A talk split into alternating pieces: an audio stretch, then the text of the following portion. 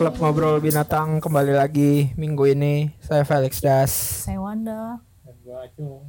Cih, lemes nih kita. Pengenalannya apa gara-gara topiknya ribet nih minggu ini? Enggak ribet. Apa namanya? Technical tapi mungkin yang semua orang suka penasaran kali ya. Terus juga kalau dibilang ada standarnya Enggak ada. Tapi kalau dibilang enggak ada standarnya, sebenarnya ada kira-kiranya gitu. Pakai feeling nih banyak. Pakai feeling tapi sebenarnya enggak juga sih. Iya. Masalah pengadaan ini. Susah. Kepala sekolah. Tapi katanya gitu loh, bisnis yang baik itu selalu perlu kuantifikasi. Jadi surprise factornya semakin kecil. Karena kalau lo menjalankan bisnis itu tentang sustainability yang coba lo bangun gitu. Gimana, Cung? Mungkin dari tadi kalian belum. Iya, sebenarnya kita mau ngomongin apa ya? Langsung sustainability aja. Gila. Jadi kita mau ngobrolin ini. Gue konsumen yang lumayan aktif mengonsumsi buku lokal. Kadang-kadang kalau yang temen Zin dan teman-temannya tuh harga suka lumayan bikin mengernyitkan dahi. Kenapa harganya segitu ya? Iya, gitu. Alias mahal. Tapi kemudian kan gue pernah terlibat dalam produksi, terus kemudian gue tahu misalnya di industri yang besar abis buat distribusinya gede, itu kenapa harga buku di Indonesia in general mahal dan lain sebagainya. Tapi kemudian di satu sisi gue juga teringat obrolan kita di Taipei tahun 2019. Yang kayak lu bilang, aduh Lix ternyata hitungannya salah nih. Yang masalah yang awalnya yang waktu itu kita lagi ngobrolin musik Jakarta ya. Iya. Yang awalnya nggak masuk karena maksudnya gue datang dengan konsep gue nggak mau jual lebih dari 150.000 karena menurut gue sebagai penulis gue harus membela yang baca gitu misalnya. Yeah. Nah akhirnya jadi kayak kita kemudian ya ketika kita ngobrolin topik kita gua ngobrol kayak kita bahas cara menentukan harga lucu kali ya. Itu yang kita mau bahas sih sebenarnya. Iya. Dan ini mungkin sebenarnya lebih banyak ngomongin pengalaman di Binatang Press kali ya. Kalau orang lain mungkin punya pertimbangan. Iya. Dapur. Kita harus ngejagain supaya enggak terlalu sensitif karena ini menyangkut dapur produksi orang. Betul. Tapi gini deh, gue mau mulai dengan sebuah pertanyaan paling dasar. Kalau lo mau bikin, mama aku lapar. Pause, nggak apa-apa. Mau diterusin lucu kali ada featuring. Mau ngapain dia? Makan. Lapar. Kita nggak bawa. Apa kita pesan sesuatu dulu? Oh, donat. Karena udah makan belum tadi siang ngomong-ngomong? Rolling aja terus ya. Udah. Hah? Makan apa? Ada donat di kantor, di mana? Mau pesan donat. Bukan, ada donat di kantor. Kamu mau? Oh nggak si donatnya L. Iya, tahu. Jangan ngomong sama mama, tanya sama L. Tanya sama L deh. Mungkin bisa dibagi. Udah, mama pesenin deh. Karena tunggu di dalam mama pesenin. Gini Kar. Ngomong ke Elkar bisa kali gitu. Coba El bisa kali gitu. Coba tes. Kalau dipraktekin sebel sih. Panggil El bisa kali gitu. Gue menantikan digodain gak nih masih karane. Mungkin banget. Hah? Mungkin banget. Kemana dia? Itu situ masih di situ. Oh nggak masuk. Malu. Malu. sambil gue pesenin makanan deh. Sampai mana tadi kita? Nah, iya, jadi gue pengen mulai dengan satu pertanyaan dasar. Matematika nih, matdas. Enggak matdas dong. Prinsip dulu. Oh, prinsip, oke. Okay. Prinsip sebelum hitung-hitungan. Sebelum matematika lu teknikal banget sih. Kan ibu ini kan ibu finance di Binatang. Finance, terus ngurusin pegawai, ngurusin website, gila ya. Kan adopted Chinese, Jinci. Sama ini, apa jadi apa? Layout Nazi lagi udah gitu. Layout ya? Nazi, semuanya dah. Gak ada tuh itu hebatnya perempuan, Cung. Gak bisa diterusin, guys. Laki-laki kayak gitu. Gak usah diterusin. Bukan kaleng-kaleng. Gue menunggu tuh kapan gue bisa ngeluarin kata-kata bukan kaleng-kaleng. Iya, kalau berarti mau kita kaleng. Cowok-cowok. Udah gak usah diterusin. Ya. Kaleng sih kalau depan perempuan nih. Jadi Pertanyaan prinsip. Kita kaleng apa enggak, Cung? Prinsip lo kaleng-kaleng.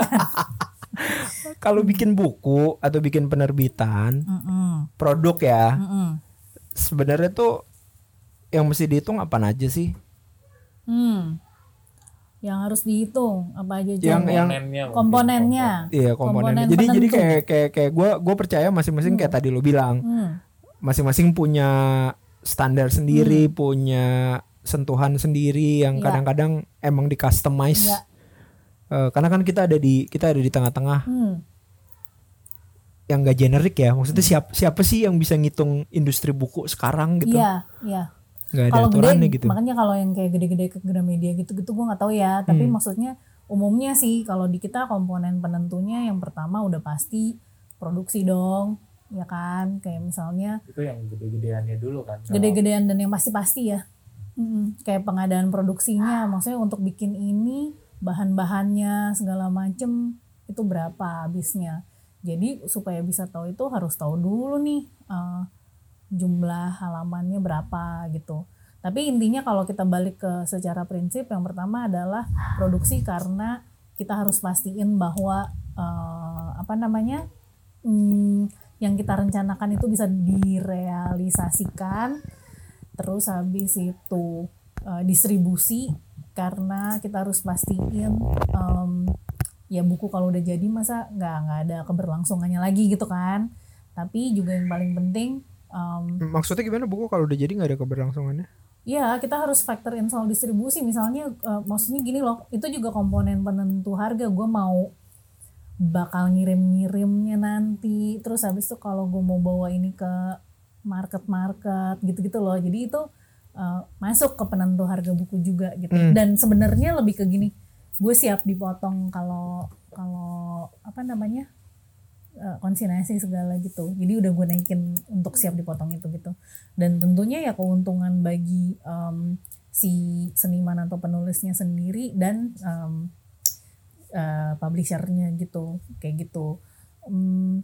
Sesederhana itu sih, tapi sebenarnya intinya harus bisa direalisasikan dan harus bisa ada untung balik lah ke ininya gitu, ke yang terlibat di sini gitu sih kalau secara ini. Tapi ini itu kan tadi emang beneran idealnya yang kalian temuin, maksudnya awal-awal kan juga lo pasti bentrok kiri kanan dong, kayak maksudnya kayak mikirin oh ini ternyata nggak masuk ya, ternyata mungkin kita harusnya lebih baik begini lah, lantas produksi berikutnya diperbaikin. Produksi lah paling susah.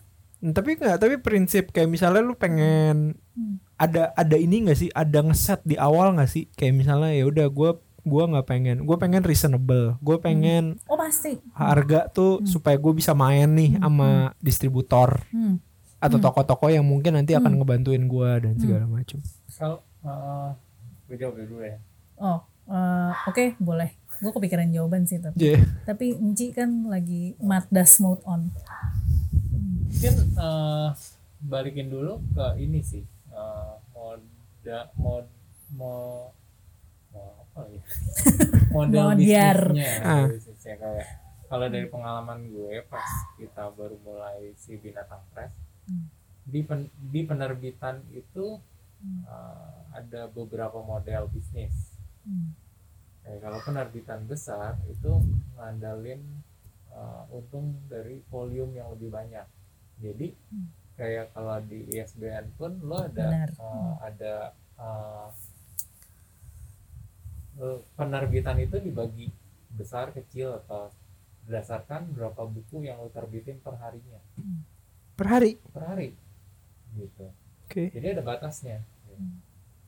Gue lupa berapa. Kuncinya ISBN acung. Jadi itu kan berhubungan sama seberapa besar lo penerbitannya kan. Yeah. Kalau misalnya kayak penerbitan besar misalnya per hari nerbitin 10 sampai 30 buku misalnya ya. Di situ kan dia bisa price harganya lebih murah karena ada kuota pembelian yang akan jadi penentu profitnya mereka. Quantity game gitu, Cung. Tapi ya seperti yang kita semua tahu, udah pasti waste-nya banyak. Makanya itu menghasilkan buku sel di mana-mana ya. Buku sel di mana-mana dan kadang-kadang itu didaur ulang kalau yang udah deadstock banget gitu. Nah, untuk itu modal awalnya juga harus gede kan. Kayak lu harus nerbitin berapa banyak buku untuk bisa sampai ke situ. Nah, kalau kita ngelihatnya kayaknya kita nggak bisa ke sana deh. Kayaknya gue bukan tipe yang dan kita bukan segede itu perusahaan untuk bisa bikin model bisnis yang seperti itu. Jadi kalau di Binatang Press kita awalnya bahkan sampai sekarang sih kita ngeset kita kuat nerbitin berapa buku per tahun, berapa zin per tahun dan berapa yang diproduksi di luar. Produksi luar maksudnya? Nggak in-house. Bukan in-house. Kalau in-house kan kita ada resold. Itu sangat bisa nge-price harga banget. Oh, ini yang maksudnya memang mesti kayak Wacus gitu, kayak buku Wacus. Gua kan itu diproduksi di luar gitu. Produksi di luar. Itu kan gua butuh dana untuk memproduksiin itu. Yeah. Offset lah intinya. Soalnya kita nggak punya mesin offset sendiri. Nah, itu jadi penentu harga sih. Kayak jadi profit margin lo mau KPI kita per tahun mau seberapa besar dari buku-buku yang kan deh. Kalau misalnya gue decide untuk goblok-goblokannya ya misalnya 4 buku per tahun gitu, itu udah termasuk kecil banget kan. Pasti mau profit marginnya pun udah bisa kehitung dari buku itu gitu. Nah, di luar dari itu kita juga sempat ini sesuatu yang kita diskusiin internally juga ya Nda ya.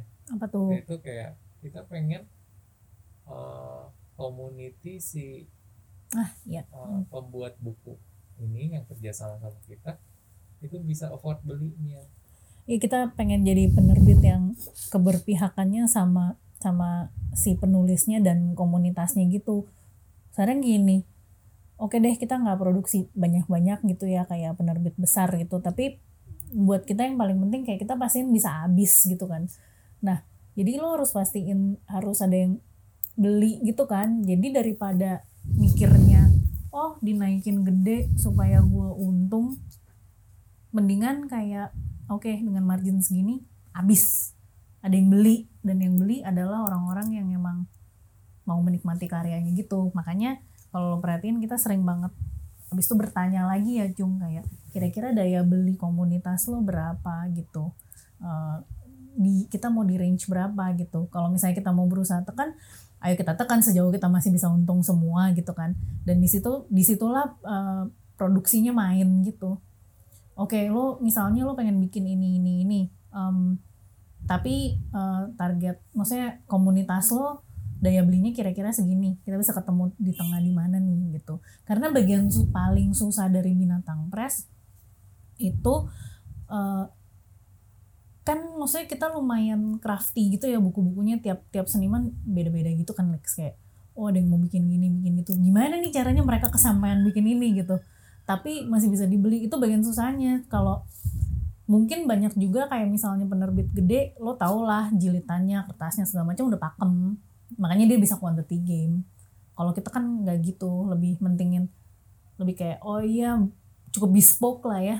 buat batch ini, judul ini produksinya tuh gini banget segala macam, dan tapi gue nggak mau, maksudnya komitmen gue maju, kita nggak mau kehilangan itu gitu. Jadi ya udah sampai akhirnya kita bisa menemukan formulanya deh, kayak apa namanya ya, kalau dengan jual segini setiap artis sama ini masih untung segini, berarti produksinya gimana gitu. Itu yang gue tadi ketika lo bilang produksi dimain-mainin tuh, gue jadi inget satu cerita waktu kayak dua buku yang gue kerjain sama kalian semuanya ada faktor Hegel di produksi deh.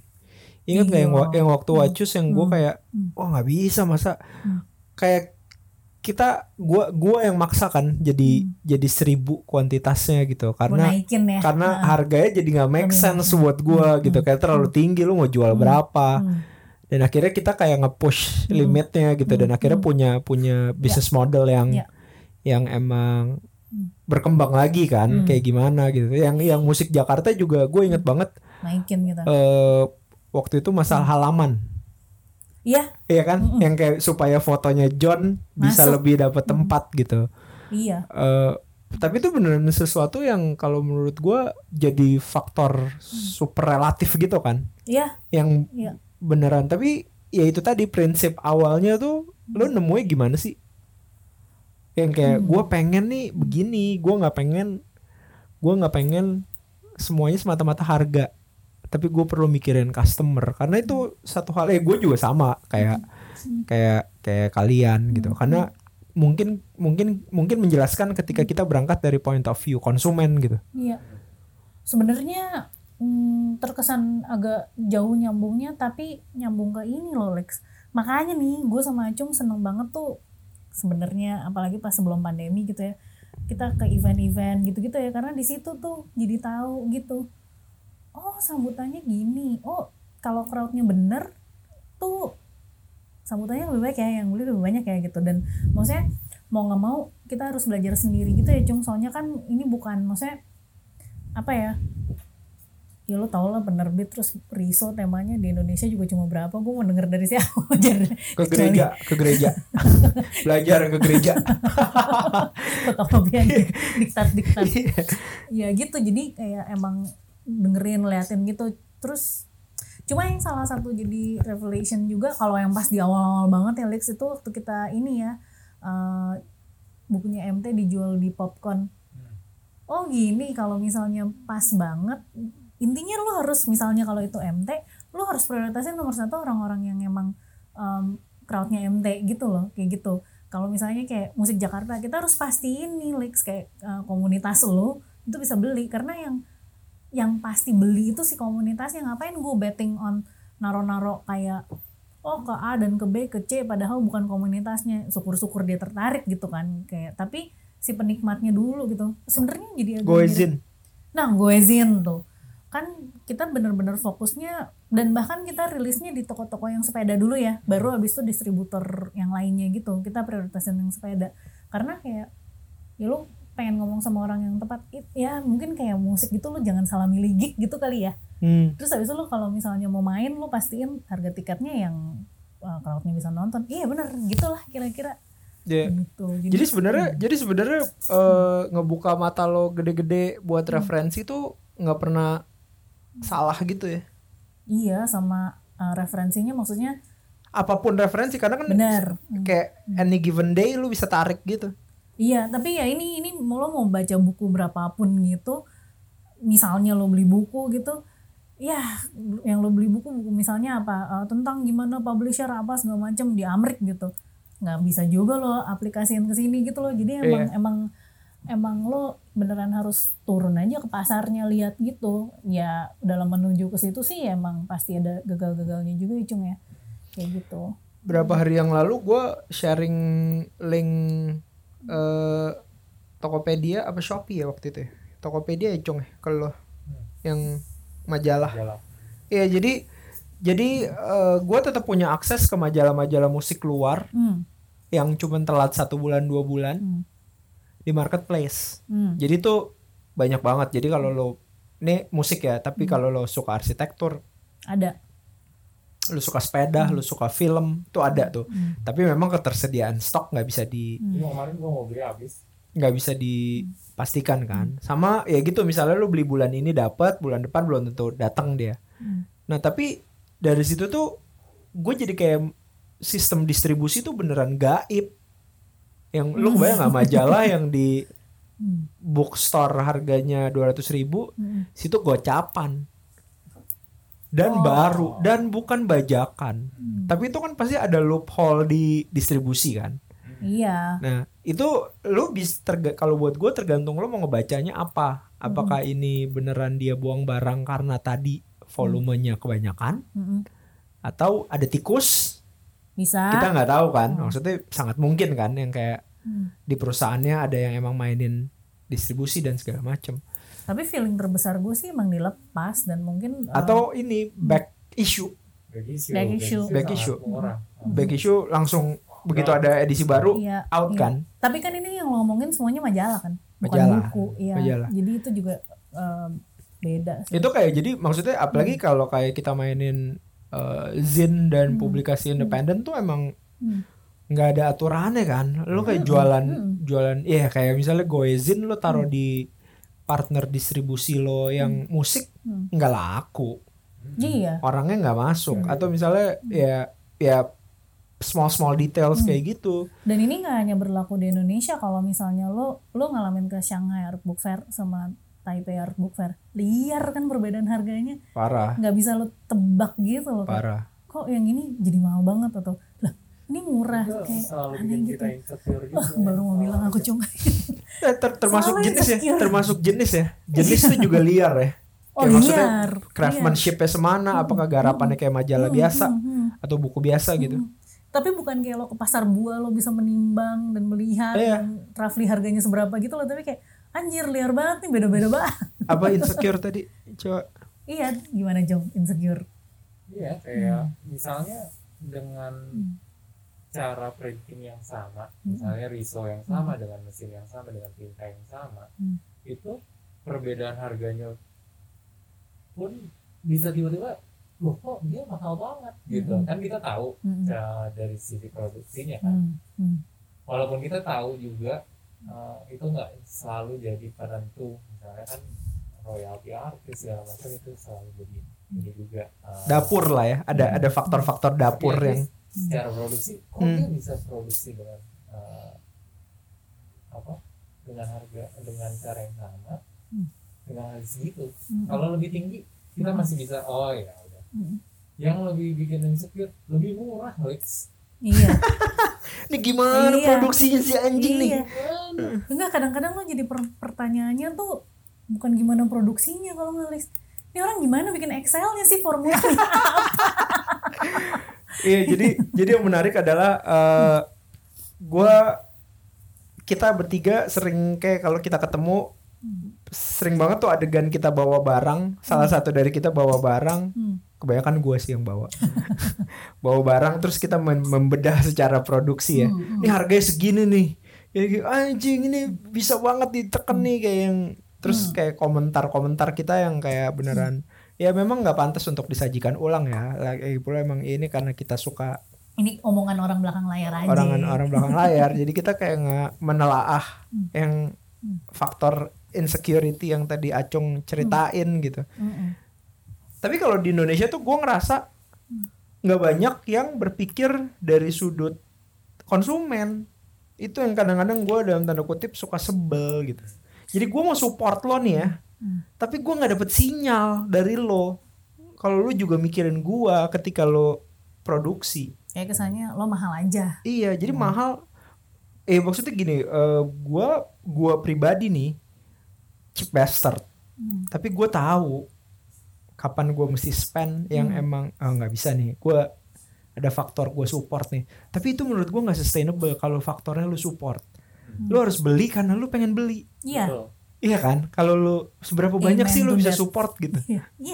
Kalau lu beli sekali buat support, besokannya lu emang balik lagi beli. Iya. Nggak, lu masa mau beli lagi buat support? Enggak dong. Harus ada reason. Gue juga benefit di situ. Sorry banget ya. Tapi ini kayak lu ngasih pengemis gitu. Gue nggak mau. Orang yang berkarya tuh levelnya ngemis gitu. Tapi gue ada sedikit pattern yang gue perhatiin. Gue nggak tahu gue bener atau enggak ya, Lex, ini gue cuma observasi gitu. Tapi kayaknya lo perhatiin orang ini sering ngerilis buku atau enggak, karena kalau kita ngomong di sini banyak juga yang misalnya sebenarnya dia pada dasarnya tidak menerbitkan buku, tapi sekali-sekali dia bikin gitu. Nah ya, kasus tiba-tiba si Ben ini punya buku, nerbitin sendiri aja nih, atau misalnya tiba-tiba si desainer ini punya buku, nerbitin ini sendiri aja nih gitu. Tapi ada juga yang rutin. Kalau kita kan judulnya penerbit emang rutin gitu kan, beberapa penerbit lain juga gue tahu rutin. Lo bandingin harganya, akan lebih mahal yang bikinnya one off. Yang one off gitu pasti dia begitu dia jual mahal. Kebayang gak maksud gue? Yeah. Kayak oh si A ini ngeluarin buku nih terus jadi mahal banget karena dia ngeliat itu sebagai merchandise, sebagai bagian dari project-project dia yang mungkin sebelum dia bikin buku dia bikin baju, selain dia bikin baju dia bikin apa, collab-collab gitulah gitu. Gitu. Itu sering mahal ya Jung, karena kan dia bukan kayak dia nyetok bahan-bahan atau apa. Lagi-lagi nih gue kedengeran kayak ibu kepala sekolah, tapi pengadaan itu harus diadakan tiba-tiba kan. Kalau kita agak lebih bisa menghitung nafas kita, karena kita meskipun bukunya beda-beda, kita gak nyampe kayak Gramedia gitu-gitu ya, tapi ya yang kita kerjain itu ya itu terus gitu. Bahan-bahan juga ada yang udah kita stok per 6 bulan, per setahun ya Cung ya. Maksudnya kalau gue yang kayak tadi Ajong sempat mention, kalau bikin perencanaan buat setahun, buat beberapa bulan, apa yang jadi lo lebih bisa menghitung duitnya. Coba kalau lo misalnya ya khusus hari ini gue mau bikin buku nih terbitan special edition dalam artian biasanya lo juga nggak bikin buku gitu ya. Kan lo nggak ada di dapur spesial yang di spesialin ya. Aduh. Terus gibah lagi. Parah dia lagi seru. Oke. Tapi maksudnya ya gitu, kayak misalnya lo hari ini masak masakan Itali sama restoran Itali, hitung harga pastanya gitu sama bahan-bahan yang tiba-tiba lo beli. Beda kan kalau restoran Itali kan misalnya ya dagingnya dia udah rutin dapat dari vendor atau apa, ada potongan bulk segala macem kan. Kalau lo tiba-tiba bikin satu piring mungkin lebih mahal dong lo beli daging satu di supermarket gitu. Yeah. Meskipun tetap lebih murah daripada kalau lo beli dari mereka, tapi produksinya, ongkos produksinya kan beda loh gitu. Ya persamaannya maksudnya kalau di penerbit itu kayak gitu. Kayak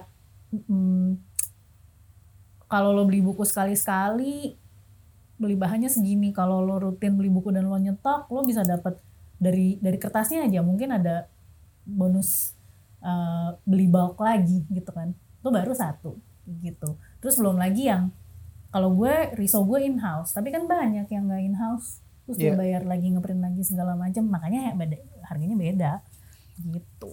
Kayak gue ada satu cerita temen gue lama di Bandung namanya Jaka, dia punya toko kaset online namanya Estafet Kaset.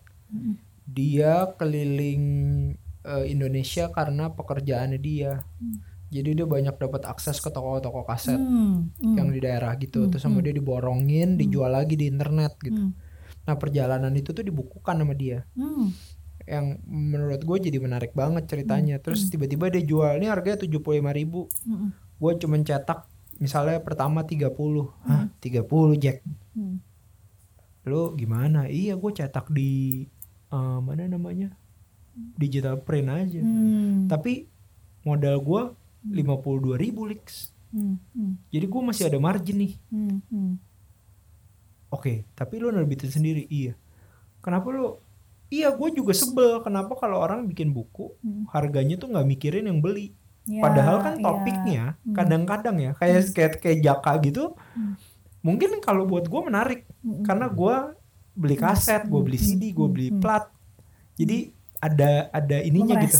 Ya. Iya, relate gitu sama gue gitu. Tapi ketika lo taruh dia di market yang lebih blur kan gak ada gunanya loh cerita itu gitu. Justru itu kayak buat gue itu yang rasanya ketika kalau gue beli barang yang mahal, gue ngerti produksi lo tuh mahal. yang misalnya lu bikin zin, lu harus jual dia 200.000 gitu. Gara-gara lu ngeprint di mana namanya, digital print gitu. Tapi buat gue tuh selalu ada pertanyaan, emang lu nggak bisa ngakalin desain? Kan lu desainer. Karena menurut gue kayak gue nggak terimanya karena gue tuh pengen nih beli kayak yang tadi gue bilang, tapi gue nggak mau beli gara-gara support. Gue mau beli karena gue mau beli, karena buat gue ide lu bagus, gagasan lu bagus, tapi lu kebentur sama duit gue nih gitu. Yang gitu-gitu. Kalau gue harus ngeluarin duit, sebenarnya gue tahu ini nggak worth it, tapi kalau gue sampai ngeluarin duit nih, sebenarnya gue karena mau support lo aja, jadinya nggak enak. Karena kan emang maksudnya kadang-kadang alasannya tuh mesti kuat kan, ketika lo beli sesuatu gitu, yang kayak kenapa hari ini lo pengen makan mie goreng gitu, ya gue pengen makan mie goreng, nggak gara-gara tetangga gue. Nah ini sedikit berhubungan nih, kayak gue mungkin gue sambungin ke Goezin kali ya. Kalau gue ngeliatnya gini, support dalam arti lu sebagai customer atau sebagai community. Kalau gue ngeliatnya kayak di Goezin gitu, ini mungkin belum berjalan banget, tapi kemarin pas kita coba itu sesuatu yang bisa ngebantu kita banget gitu. Waktu itu Goezin kita udah nentuin satu harga yang harganya sekarang just 100.000 itu buat produksi segala macam nggak masuk Lex.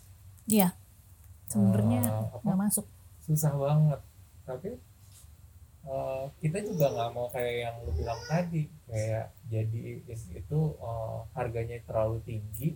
Harganya terlalu tinggi. Jadi yang kita coba adalah kayak majalah, cari sponsor, cari iklan.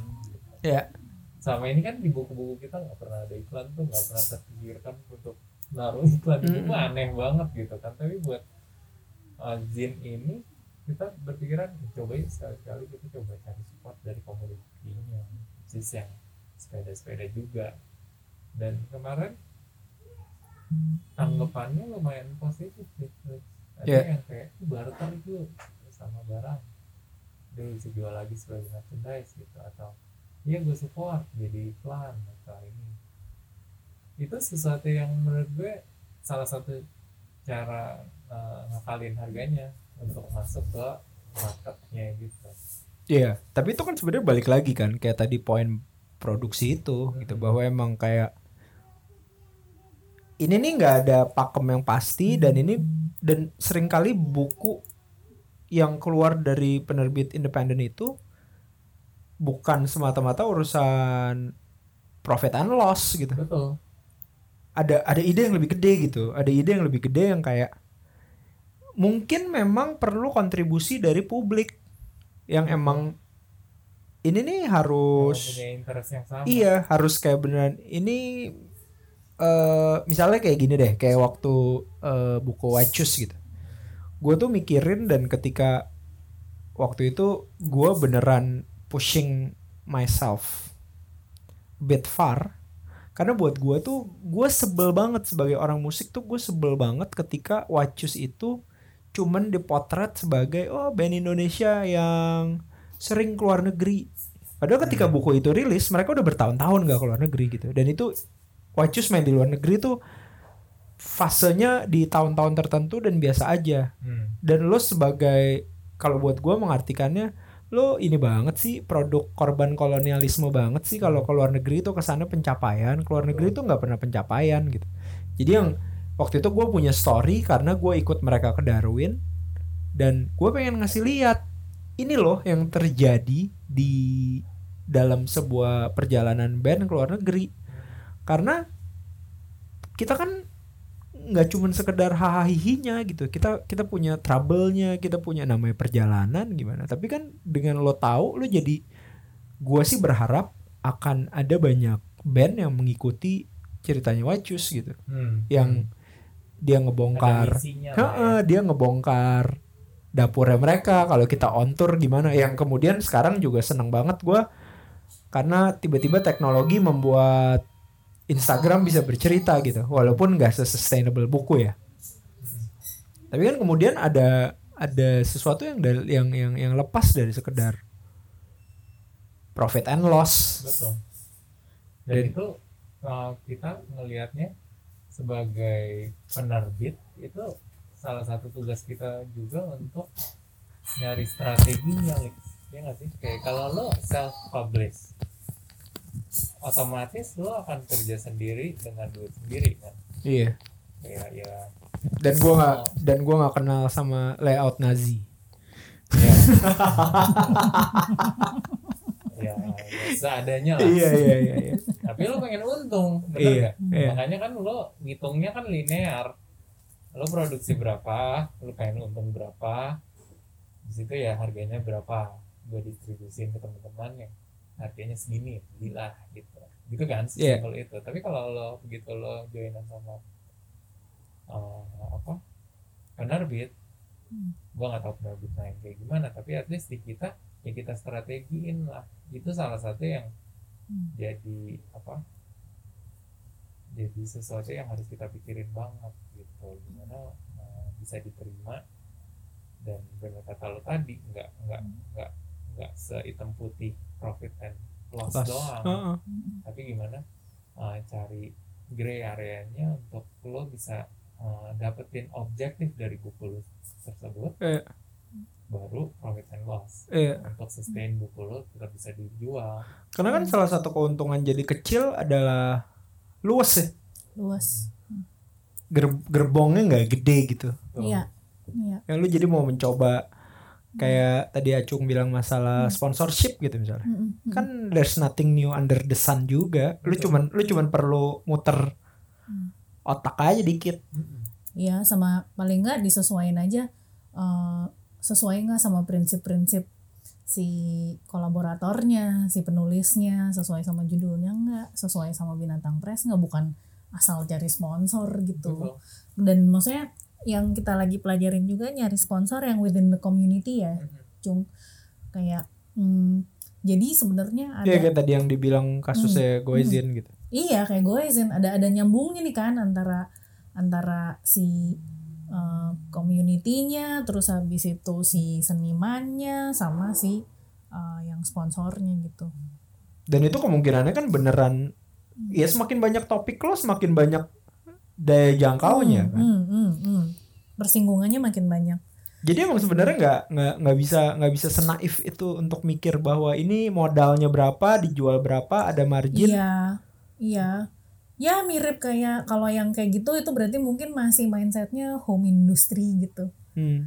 Kayak kalau gue tadi yang lo bilang kenapa sih dia ngambil untungnya gede banget segala macam, mungkin analoginya kalau home industry dalam setahun dia bikin home industry cuma kalau misalnya lagi mau bikin parcel lebaran atau Natal, ya udah gue bisa ngambil untung gede gitu kan. Itu kan mindset home industry kan.